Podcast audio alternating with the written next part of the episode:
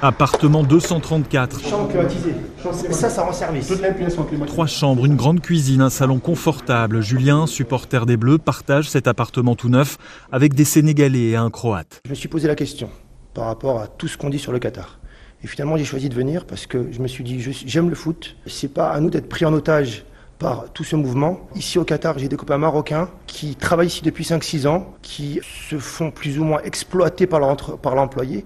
Mais j'ai envie d'aller les voir, de discuter, de voir comment ils vivent, pour vraiment se rendre compte de ce qui se passe, pour vraiment juger. Mohamed, son voisin de chambre, sénégalais, apprécie le cadeau des Qatariens. La plupart, ils n'avaient jamais pris ne serait-ce qu'un avion dans mon, dans mon groupe.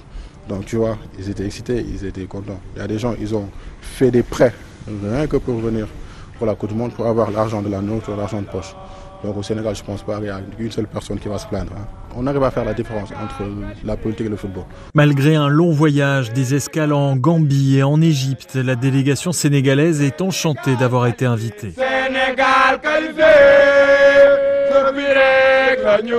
Dans le quartier des Tunisiens, l'état d'esprit n'est pas à la critique, mais au rassemblement pour Wissam, venu de Tunis avec plusieurs amis. Les gens aujourd'hui ont besoin de se réunir avec euh, beaucoup de paix, beaucoup d'amour entre toutes les nationalités, y compris arabes et non arabes. Et, on a tous besoin de ça parce que le monde il a vécu une crise internationale. Maintenant on a la guerre, on a voilà donc euh, perso c'est mon message. Pour Phil, qui est installé dans le bloc d'à côté, le discours est très différent.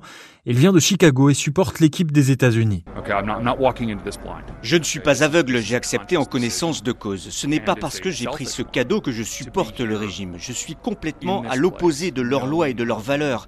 Le coupable, c'est la FIFA qui a laissé faire la corruption au moment du vote.